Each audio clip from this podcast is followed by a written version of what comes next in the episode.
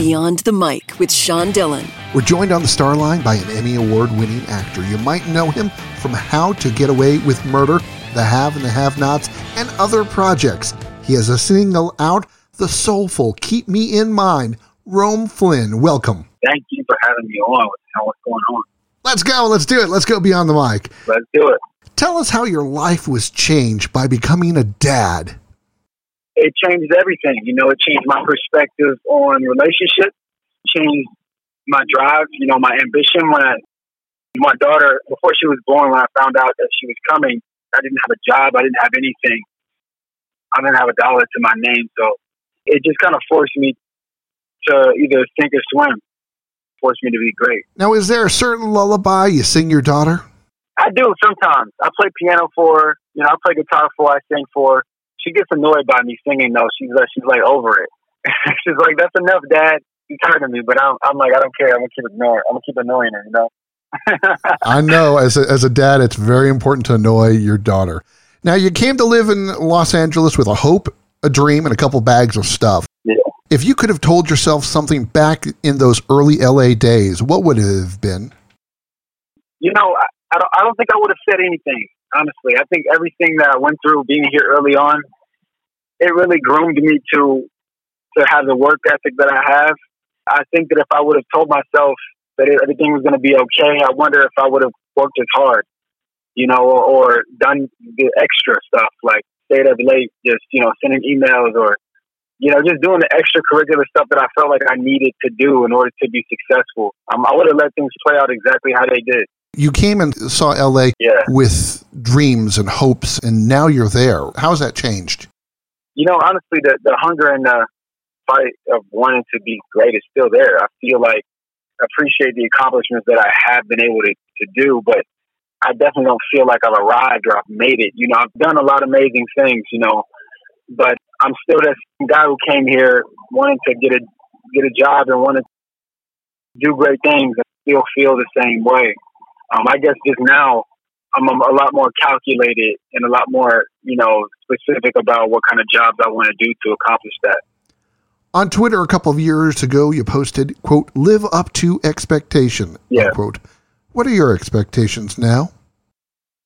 I had a lot of goal oriented expectations. I think maybe a year ago, two years ago. I still I still have those, but I think I'm more focused on individual prosperity. You know, I, I'm really trying to focus on being happy, and I think that I, I didn't really know what that meant. I was happy working, but I, but I realized during the pandemic that the fact that I'm happy solely based on if I'm busy or not really isn't happiness at all. So I've been trying to figure out what that is for me.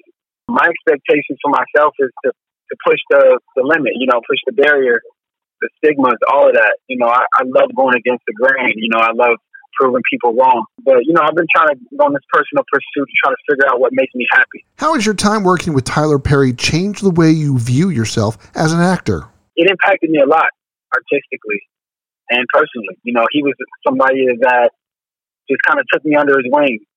I never really like, you know, forced my way into having a friendship with him or anything. He just invited me in into the fold and and he showed me different ways that visually that I could be successful, you know, and to see the, where he came from and to see where he is now, uh, you know, it just inspired me a lot. But as an actor, you know, working with him, I did a lot for that show when I was on uh, Have and Have Not. and so being on that show, it was a collaborative thing with me and Tyler. So after I was done filming there, I, felt like I could work with anybody you know, I did a lot of work, uh, writing for that show when I was there for my character. He allowed me to do that. So I had to, to work up the nerve every day to bring these ideas to him. And sometimes he would shoot them down, or, or sometimes he'd say, that's funny as hell, let's keep that. But it really just groomed me to, to be able to, to pay attention to my instincts and to act on them and not to be, not be so shy about it. Now, I've got five siblings. Where are you in the pecking order of your family? There's eight of us total from my mom and dad. I am actually second oldest. So my sister's older than me, and then there's me. I'm the I'm the first oldest boy, and then we have, you know, the rest of my siblings after that. I think the youngest sibling that I have is is in like sixth grade, maybe. How has your family supported you during your acting rise? They've been with me every step of the way. They've been my hugest supporters. You know, my mom, she always says she's my biggest fan. And she has, you know, but now I get on her sometimes. she'll miss episodes, and I'm like, I remember you. You wouldn't miss no, you wouldn't miss any episodes now. But you know, she she owns a restaurant, so a lot that she's still dealing with. You know, my siblings are still living in the house with her, my younger siblings, so I don't give her too hard of a time. But you know, they they've been supporting me more than anybody else since the first project that I ever did. You know, they just kept telling me to keep going and, and that they were proud of me. I just wanted to do things that they could watch and that they could be proud of, you know? Exactly. When you got your first series paycheck, what did you buy your mom? I, I've been, I, she's been asking me for this bed set, man. That's nice. She, she has just been hinting to me about it. Like, she didn't ask specifically, like, can you get me this? She would just say, this is the bed set I want. And she just kept bringing it up. And I'm like, okay, well, that's clearly what you want. So I got her a brand new bed. And then, you know, this Mother's Day came around and she did this thing. And I'm like, you want another bed set? You know, and she's like, well, these have dressers and stuff. She just like, you know, she's really cool about the stuff that she wants. She never really for, for anything. I have to like pull it out of her most times. Isn't that how moms are? We're joined on the star line by the Emmy Award winning actor from How to Get Away with Murder, Rome Flynn. Your love of basketball was evident. A hand injury kept you from being recruited, but you worked your ass off to get a college basketball scholarship. Yeah, I did. Uh, when I was in high school, I fractured my middle metacarpal bone in my left hand when I was a senior. And um, I wasn't very good at that time, but I had gotten better, and I had colleges looking at me. And, you know, once I injured myself, I wasn't good enough for a college to stick around. But I had amazing work ethic, man. I just I went to the gym even though my hand was broke, you know, and I worked out every day and I, and I ran with the team every day. And I kind of worked my way into a scholarship at St. Benedictine University. Um, I just started showing up to the practices. I started showing up to the open gyms and no one knew who I was. And the coach didn't know where I came from. He asked me, you know, the first couple of times, like, who do you know here? How do you know about this? And I just, I made up a name. I said, yo, what are the guys from the, you know, and I just made someone up. And he was like, oh, okay.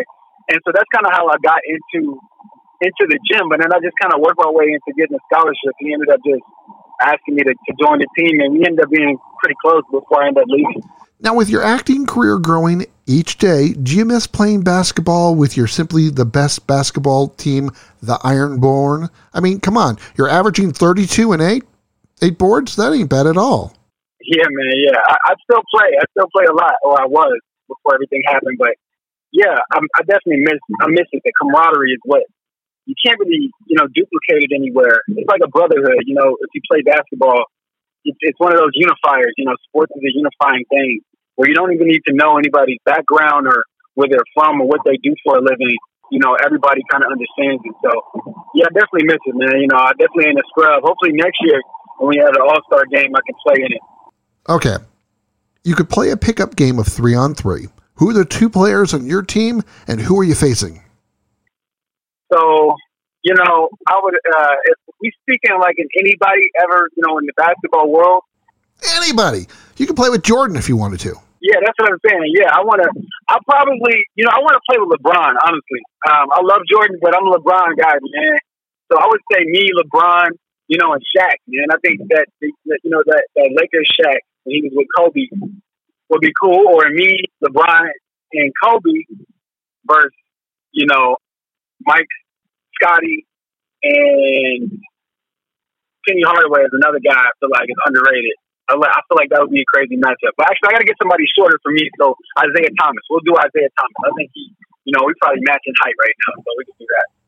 We're joined on the star line by Emmy Award winning actor. His latest single, Keep Me in Mind, is a soulful reminder that relationships, they just aren't easy yeah, my, my influence on that record was I feel like we, you know, in, in relationships, when you're with somebody, it gets hard. You know, it gets rocky, and we start to fall into this idea of that we need to stay in the relationship if we're not getting treated well.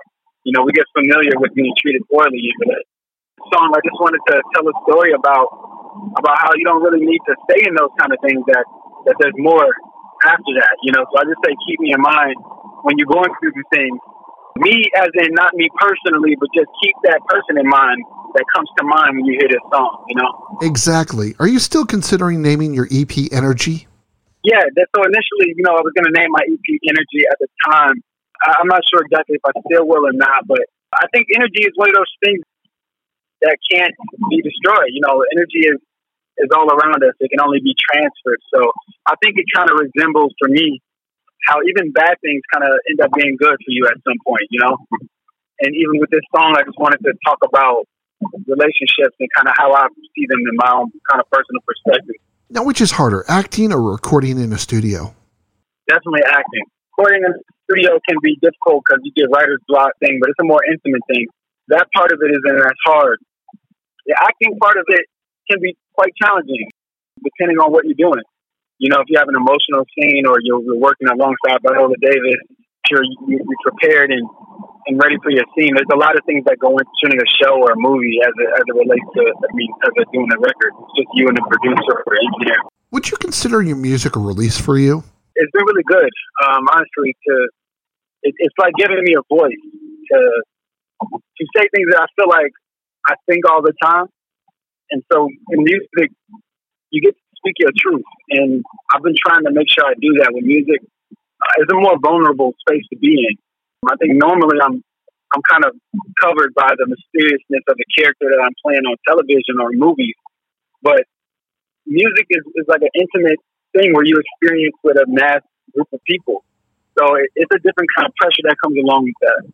What's your favorite guitar to play?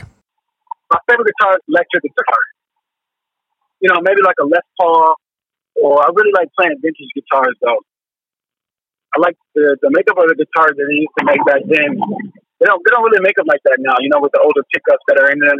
So I like electric guitar. I like I like acoustic guitars too, like a like a Taylor or something with a really fresh sound. You know, you can't really duplicate a an acoustic guitar when it has fresh strings on it. So I get excited about that kind of thing. Do you remember your first musical recital? Yeah, my first ever music recital. So I remember I the first thing I did I was in school. I was uh I was young.